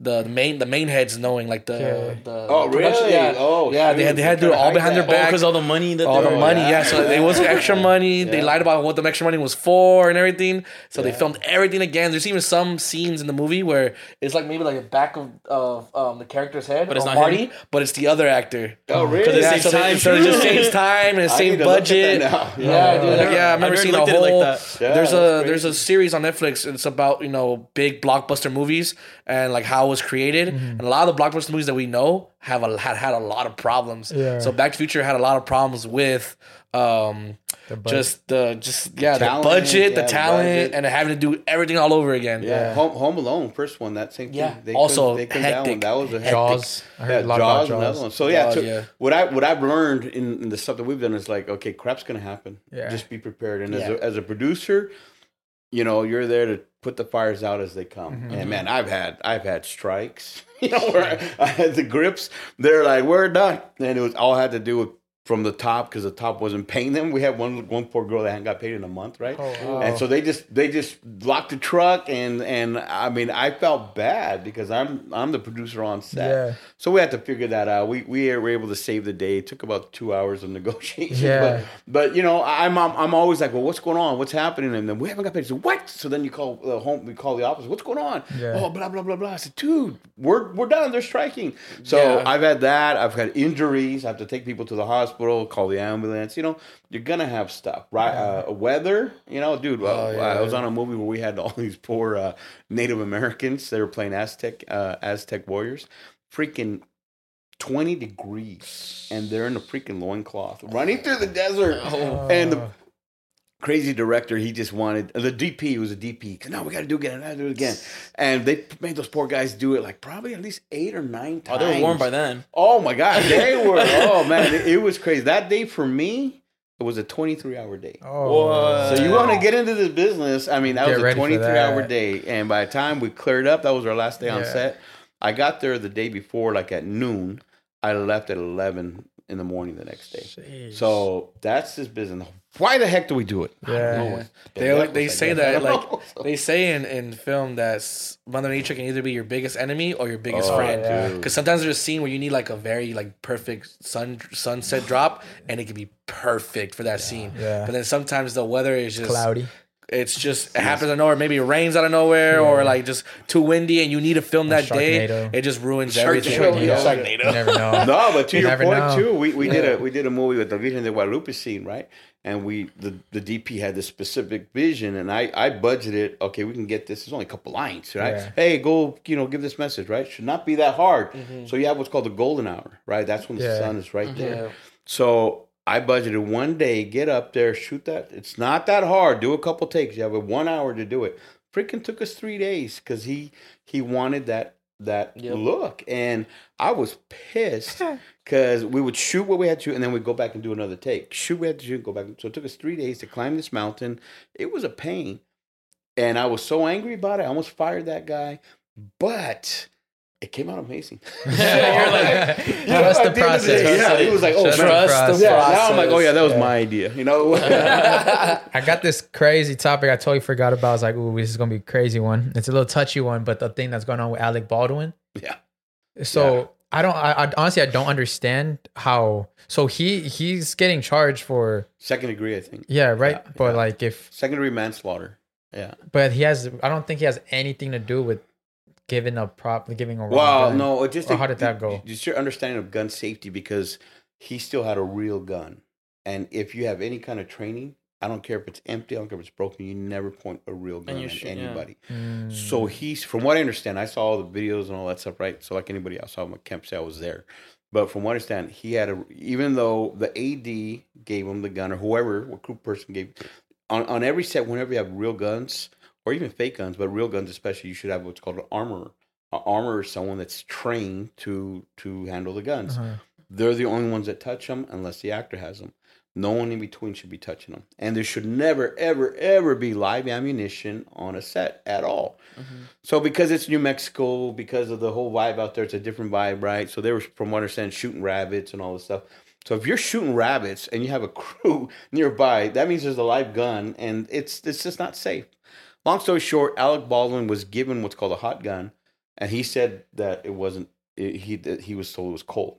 It doesn't matter. You still don't point a gun at someone and pull the trigger. Yeah. And he pulled the trigger and he shot the I think the DP and the director, right? And the girl dies, right? And the other one got hurt. Um, so is he understanding how the law is now, whatever how New Mexico interprets it, second degree manslaughter. So he didn't uh he didn't go there intending to kill anybody, so it's not first degree. Yeah. But it was still his actions that killed someone. Mm-hmm. So there is a penalty for that. Mhm. You know, um, you know he that's something that he had responsibility for. Yeah. You know, so there it's it's a tough one on our sets. Um, when we've had armorers, you know, uh, Jeff Reyes, Echoes World, he's an armorer. He's a close friend of mine. Uh, I just bring him. He has guns. He has all that. And I said, dude, now when he works, he'll they'll do the shooting scene. They sell cut. Then he jumps in and says, "Okay, everybody stop. Do not move." Then him and his team will go collect all the guns, and then they go back to whatever. Ah. Then they reset. Then him and his team give all the guns back. So you don't let someone walk big and bad. Yeah, yeah, Walk with like- a gun. like, yeah, they the can't go to Western- snack to, Yeah. to lunch with a gun. So it's very very strict. Um, and it and, and it sucks because what that those their irresponsibility made it hard for everybody else. Now we have Yeah. stricter rules, but if it saves lives, you know, there was another case in um, in Georgia where these guys, the producers, went to prison, the AD went to prison because they set up a, a nightmare scene. They put a bed on a bridge on a railroad track. But what you do with that is you call the railroad company. Can we do this? Make sure there's no way. trains. They did not call. They did not call. And so they set this bed up. They're filming. And then around the bend, they don't even put. I mean, if I was doing that right, not that I ever take risks, I don't take risks, but sometimes I do. I would have sent PAs all the way down with radio saying, "You look down like two, three miles. You look down with two, three miles, and let us know if the train comes." Yeah. Right? Um, I don't do that, just so you know. Anyways, Yeah. they didn't even do that. They just set up on a bridge. You ever walk on a bridge of a train track? It's freaking scary. Right? So they have this crew with a big metal bed and a, a crew on there, probably at least 15, 20 people. And they're on this, they're shooting this, and the train comes. Oh, so what do my they do? God. Freaking every man for themselves. They just ran. The bed's there. So as they're running, the bed hits, uh, the train hits the bed. The bed railing flips out and hits, I think it was the AD. No, not the AD. That was, it was uh, one, one of the other crew, I don't remember who, but her name was Sarah. It hit her and killed her. So that is total negligence from production because they didn't get permission from the AD who should have made the place secure. I mean, there's a, oh. a line of command that you have to make sure. So Oh my god. yeah, don't. That's what I'm saying. Don't use your guns. Get a cop there if you're gonna have a gun there. It's it's always safe. I mean, I we're crazy. We take risks, but if whenever you have any kind of weapon, unless it's like a green, orange green- squirk gun, Yeah. you Gun, know, yeah, and they know it's yeah, like those blue ones. That's Yeah. cool. But if you're gonna come out there looking with the crazy gun, especially in this day day and age of mass Mhm. shootings, cover yourself because someone will shoot you. Yeah. It happens. I, I know another group that they were doing a, a pretend like they're doing a bank robbery Oh, and they were by a bank shooting that way, but the cops came. What do you think? Yeah. So, yeah. So to me, it's like uh, the whole Alec Baldwin sucks because it's even a thing on set now. Like, hey, we can't pull an Alec Baldwin. It's a joke now. oh, But uh, that's it's a real thing. So you have to make sure you're safe because uh, it's a different world now. You know. So, yeah. Is he gonna do time?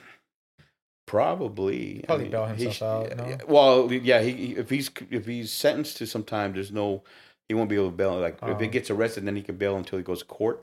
But if he does time, he's sentenced. I mean, he needs to do something to really think about this. you know. Yeah, you only needs- bail yourself out when you're arrested. yeah. What happened to? Uh, didn't the same thing happen with the? Uh, what's that movie long time ago? The, uh, The Crow. The Crow.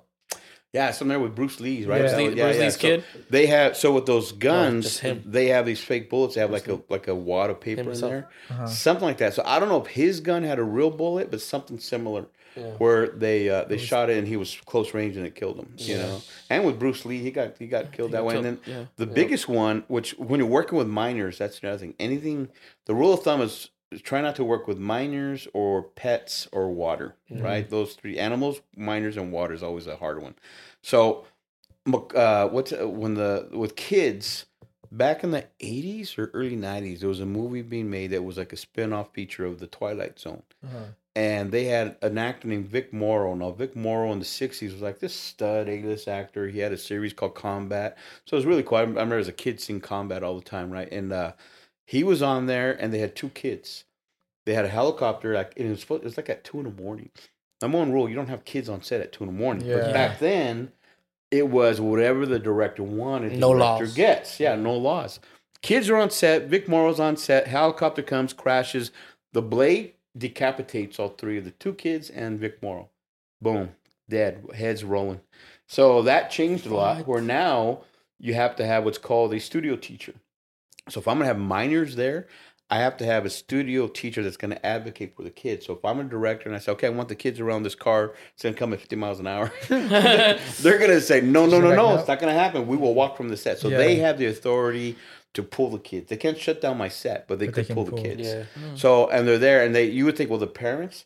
But what happens is, uh, my kids were child actors, and you know I always protected my kids. I don't Yeah. care what they say. I'll walk and I'll punch someone out, right? Yeah. But there were some parents that do whatever they say. They see money. They see money, Yeah. right? And that happens. So they actually had to fire, I mean, hire or create a crew position that's certified by the state to come and advocate for the kids. and cool and it, it's even where you tell the parents, like, okay, you stay over there. We're gonna take care of the kids. Damn. So it's a it's a different ball. Also, a lot of reasons why they don't. A lot of people don't want to work with kids unless it's like a kid type show. Is because kids under those laws are not allowed to work a certain amount of hours. Yeah. Oh, yeah, Like, yeah. When you once you turn 18, you're able to work as much hours as you need as they need. You can work 18, 20, whatever hours. But for the kids, I think it's like I was like eight. It's or less. like if you're if you're uh, it'll if you're like a little kid under ten, it's like they can do maybe two hours on set in front of the camera. Yeah. They could be on set four to six hours, but in front of the camera, maybe the most two or one, like as younger. Mm-hmm. But as they get older, once they're 14, 15, 16, they can do six hours, uh, up to eight hours. But they, uh, they, you got to have like, make sure you have the, the food, the snacks, homework, all that kind of stuff, you know? And then, of course, and once you're an adult, or you could, a 17 year old could be what's called emancipated. And then they can be like an 18 year old and just Yeah. do whatever. Yeah. Wow. This is um we're getting close to the end of the show. So I definitely want to thank you for coming up. And you have accomplished so much and doing so much for the people. You definitely have some great advice. But what would be some advice you would give to your younger self? Shoo, my man, that fool. I'd be like, what the heck are you thinking, bro? So, I'd be like, one, one thing I would tell myself, my younger self, so I'm 55 right now, uh-huh. right?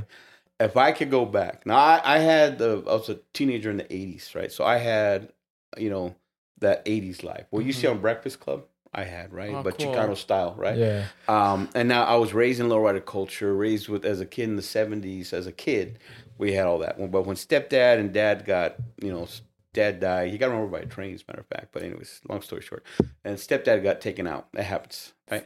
Um, then we were teenagers, so we got caught up. My older brother was a cholo, really good one. Now he's a pastor. My younger brother's a cholo, really good one. And he did 23. He was a lifer, right? He's out now. He lives here in Fontana, as a matter of fact. Um, he's got this fat house. I mean, they're blessed guy. He's a blessed guy. Punk has more money than us. He did only did time, 23 years. I was not a very good cholo. I, t- I was there, right? I was not a good cholo at all. I was, I was 23 years. I mean, I was I was a teenager. My first car was a lowrider. I mean, I'm a lowrider. I had a 53 Chevy. I had a I had a Ford Fairlane. I mean, I, I was a lowrider, right? But I wasn't a good cholo. Um, I made this mistake once, and I, and I, I regret it. When I was in in school, I got put in. You know, cholos don't they don't register for school for the next semester, right? You mm-hmm. just show up. Yeah. So seventh to eighth grade, eighth grade I got put, or ninth grade I got put in the drama class, and it was me and this other homie, and we're sitting there in class. We're in the theater, right? And I remember the teacher's name was Mr. Van Houten. He wanted first day of school, everyone go up on the stage and do something, do a monologue, do a, a- say something, do a sketch, whatever. Now it was like High School Musical, right? So back in San Jose, they they had with the busing issue, so they bus mm-hmm. all of us homies from the hood to a, a school called Willow Glen and Markham, which is the nice white side of town, right? Yeah. So you had like 300 of us surrounded by all these white kids, right? And we're like, what the heck? Because we were all Chicano, we're all, you know, raised in the, in the barrio. And so we that was all tough too, but we had racism. You know, I never got I didn't even know what a spick was until some some stoners threw me against the wall and called me a spick. I'm like, what? Excuse me, what is that? I was like Popeye, right? Oh, Oh, what's that? yeah. So I was, you know, so my mistake was though in that drama class when it came to my homie's turn to go up on stage. You know, he got he got stupid, he got crazy. F you, I'm not gonna do this and F this class, and then walked out. And I stayed there, and I'm like, hmm, you know, I, I let him walk. Then it came down to my turn, Mr. Murillo. you're gonna go up on stage? What are you gonna do? Or are you gonna follow your friend? Mm. Now, I'm like, all right, he's gone. I'm gonna do this. So all right. So I went up on stage. All I did was say, Hey, what's up? I'm Johnny Murillo. That's all I said. I got down and Mr. Van Houten told me, Hey, you got something in you. Don't quit my class. Don't follow your friends. Stay here. I'm like, okay, cool. And I thought, all right, no one knows. Yeah, I'm by myself. Yeah. So I went to my drama class and I got in a school play. My teacher, my Mr. Van Houten, came to me and he said, I want you to try out for the lead role. And I said, Oh heck no. Because if I did the lead role, they're gonna put my picture Yeah, yeah. on the poster and it's all over school and I'll get my butt kicked, right? Yeah. There's just no way. And I so I said no, and that was my regret. This guy opened a door for me Oh. and he said, "You can do it." And I said, "No way, I can't. I can't." They all did auditions. It was like High School Musical, man. All these white kids are just looking when they came, post them on the wall. They all surround. "Ah, blah, blah, blah, Who got what? Who got what? And I'm just in the back kicking, you know, big and bad. You know that Yeah, yeah, stance. yeah. I wasn't even good at that stance. And then after they scatter, right, I go up and I'm just looking to see who got the lead role. And it was a kid named David Marks, that punk. And so I looked at it and then I went all the way down and I said third boy Johnny Murillo. And I'm like, what the heck? I'm in a school play. Dude, inside of me, I was like, heck yeah. High School Musical stuff. Yeah, dude. I'm outside of me. I'm like, oh crap, you know. so I just, I, I was in it. He put me in it, no matter without an audition, and I got in it. I went to practices, and we did two weekends with matinees. I didn't tell anybody. I didn't tell no homies. I didn't tell my mom. I better told my mom like ten years ago, and so I didn't tell anybody. Um, because I knew they would. If I told my mom, she'd tell my tias, tell my Yeah, cousins, yeah, and they all would go- go because they'd clown me whole hard. neighborhood right? would know. So I had to just keep it to myself, right? My regret was I, I should have jumped into the opportunity and not worry about what the homies would have thought.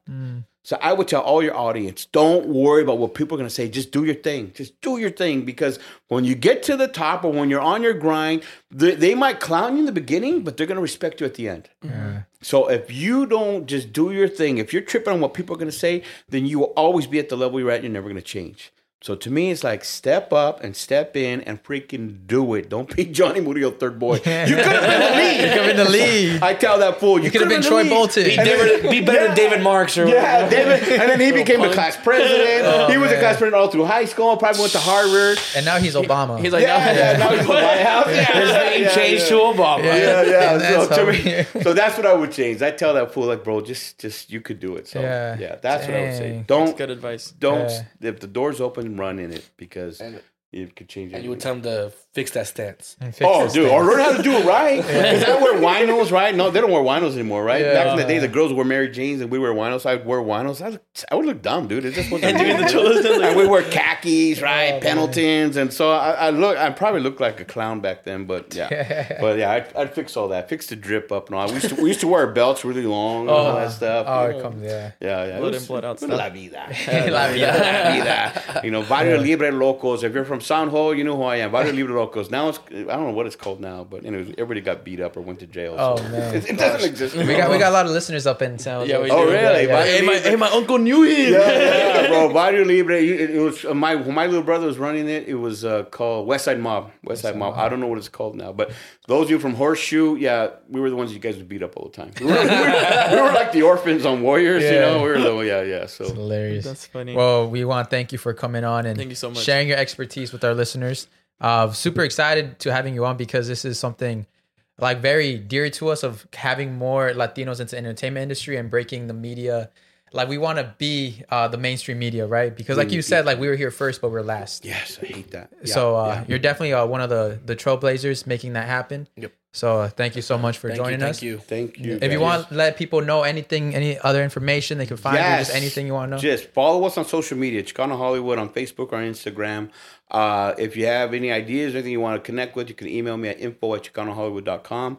Um, also, I don't always get, I get like a lot of DMs and I miss them, dude, especially the hidden ones. I, Yeah. like, Oh, I, got, yeah. I have like 150 right now. I'm like, hey. Um, but I, uh, but also download our streaming app, okay? Chicano Hollywood. Go to your Roku, go to your Apple, Store, Apple, iOS, whatever it is. Go to all of them. Go put Chicano Hollywood.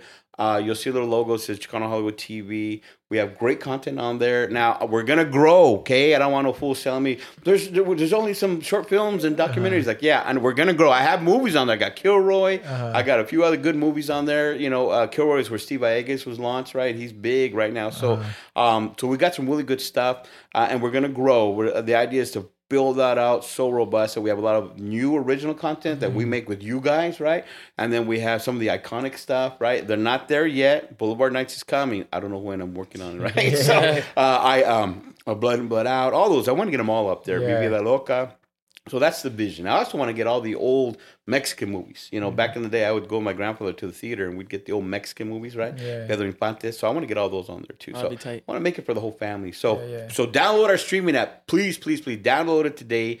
The more people that are download the app and watch the content, the better it is for advertisers to come to us. Hmm. That gives us the funding that we need to make more original content. So it's like a little Mm-hmm. Yeah, it's a- economic cycle. Yeah. So you download it, watch everything. We have like commercials. So I get excited with the commercials. Bro. You watch. KFC. Oh yeah, Yeah, dude. I, KFC. I'll put it on. I put the volume down and I'm working. Yeah. And then my wife and we'll look at. Oh, looks it's KFC. Oh yeah, get all happy. You know, McDonald's. That's We have- cool. You got KFC as advertising. yeah, yeah. I got some big brands that are dropping in Yeah. now, so it's pretty exciting. You know, so yeah, just get behind us. It's a movement. This ain't about a business. Mm-hmm. It's it's a movement. Um, and I know that at the end of the day, when it's all said and done, when we're blowing up, I want to see so many people that locked in with us that were there. They're at that level, producing, writing, Yeah. directing. They're they got the production companies. They're talent that are getting solicited. I had someone from Warner Brothers, bro. Someone they told me, you know, they're not going to let you keep this. And I said, "Who's they?" He says, "Hollywood. Someone's gonna come take this from you." Yeah. I'm all heck no. And they said, "Look, you can negotiate with them, but if you say no, they're gonna duplicate you, and they'll smear you, and they'll duplicate you. So they're gonna try to cancel me." And I, I, I give them all reasons why. I'm Yeah. sure I'll be I'll deserve it, right?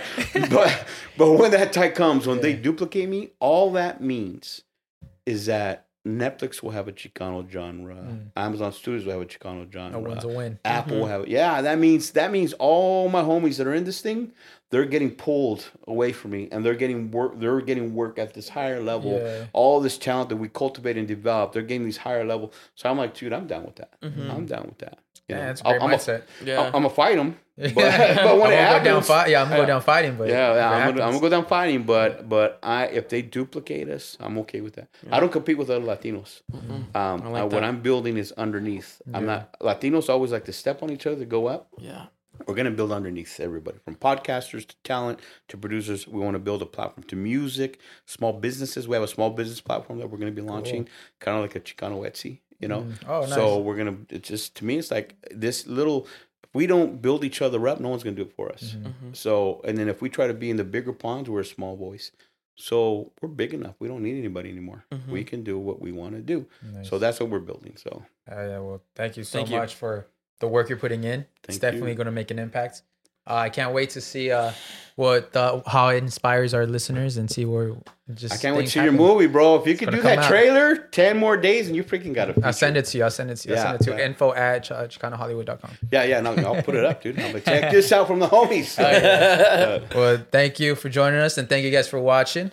Uh, my name is Saul Gomez. You can find me at every social media platform at Saul V Gomez. My name is Cesar. I can find me at I know Caesar. My name is Aaron. You can find me at airbear underscore IE on Instagram.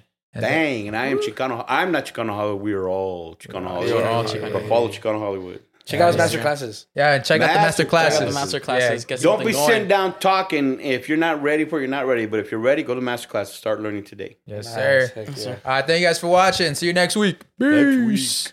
All right, what's up, guys? I hope you guys enjoyed that fabulous episode. Now it's time to shout out our Patreons. If you don't know, Patreon is another website where we post exclusive content. We about to record one right now. If you want to know what happens, this is what happens. Shirtless. I was performing, so they're giving me free drinks. I was like, okay, yeah. So they gave me two uh, pineapple vodkas, my favorite, and then they're giving me sel- uh, seltzers. And I was having a good time. I was like, hell yeah, bro, this is fucking this is a vibe. Everyone's sick. You were having fun. Like you, were just watching like, this like, shit. yeah, you, you treated like you were just gonna watch people. and you never You gotta even yourself. You You're like, Yeah. oh fuck, I performed too. So He's like, who's next? Who's next? oh, shit, like, Saul? Gomez, he has the same name as me. What the fuck? Oh, shit. So I was like, oh. He's waiting for like 10 minutes. Like, where the fuck is he? He's the one that starts heckling. He's like, where the fuck is he? So I mean, I was having a good time, and I was like, "Oh, it's cool. Everyone's having, everyone's funny, whatever, whatever." I met the girl from uh, Too Fast, Too Furious, the the Asian lady who um uh does the flags. She's the one in the, I'll tell. Suki, Suki, the Suki? one in the first race, the one in the pink car. Yeah. Yeah, I met her. Uh, she was funny. She was a comedian as well. She's a comedian now. And then so uh, I then it's my turn to go up, right? It's my turn. I go up, and I'm like, "What's up, everybody?" Like I'm fucking doing my thing. I'm doing my set. Um, I I, I say jokes. Uh, people will laugh, but then like I'll say some jokes. I was expecting a bigger hit, but I would hear like maybe like three or four people. yeah, like something like that. I'm super far away. it's like there, there. Damn. I was just like, okay, so because of that, Is that one? Ha! yeah. because of that, hearing that, it kind of like put me off edge. I was like, oh shit. I was like, these aren't these aren't hitting. So then I started double thinking while I was talking. So then I lost being in the moment. And then um I just kept thinking about the next joke, like, oh, this better land. Well, I gotta say this. And I just started thinking of how I started should thinking too much? Started I started doubting. thinking too much. Started I started doubting. doubting. And then I said my car sex joke, the one where like when yeah, when we did the at the bowling alley, when I said it, That everyone laughed. That one was an echo. Yeah, Boom. everyone laughed, right? I said it here. I think I heard like two people laugh. Yeah. And I was like, oh shit, that wasn't what I was expecting. And I was like, I can't end there. So then I said another joke, a dumbass joke. I should have just ended it. I said another dumbass joke. I was like, recently I've been treating my dick like an eight ball pool. No, no, no, I'm sorry. Recently I've been uh, treating my dick like a magic eight ball. And then, um, uh, yeah, I just, when if I want to go out on a date, I just ask the magic eight ball. That's pretty what I said. that wasn't even a joke I had like lined up for it. It was just the first thing I came Who the to fuck is that guy? Yeah, so I Are was you like, laughing because it's funny You're laughing because Like, it's like, so wow? dumb. Yeah. yeah, so I was like, laughing because it's so dumb. yeah, so I was like, what did I even say that? And I was like, okay, well, guys, that's my time. Thank you so much. Yeah. So now, It's only one camera, right? yeah. Oh, I'll be right here. No, you fit. You fit. Oh, I didn't You don't think that. you don't think I know this? bro? fucking bot. Come on, man. I, I was like, I was about to start like you know touching my wiener and stuff. And... Mm, That's All right, first one I'll are sugar touch it for mamas. Hey, and our sugar daddies. We What's got a new daddy? one. His name's the billionaire. Moan my name, Big Daddy Aaron. The billionaire. That's the worst That- moan. I go I, soft. I can make a, I can make a better bone. I go, go make s- him make him moan again. Just the guy, right? Nah, fuck, I don't care. Moan him. All right, ready? yeah. Oh. The billionaire. I got you. Ready?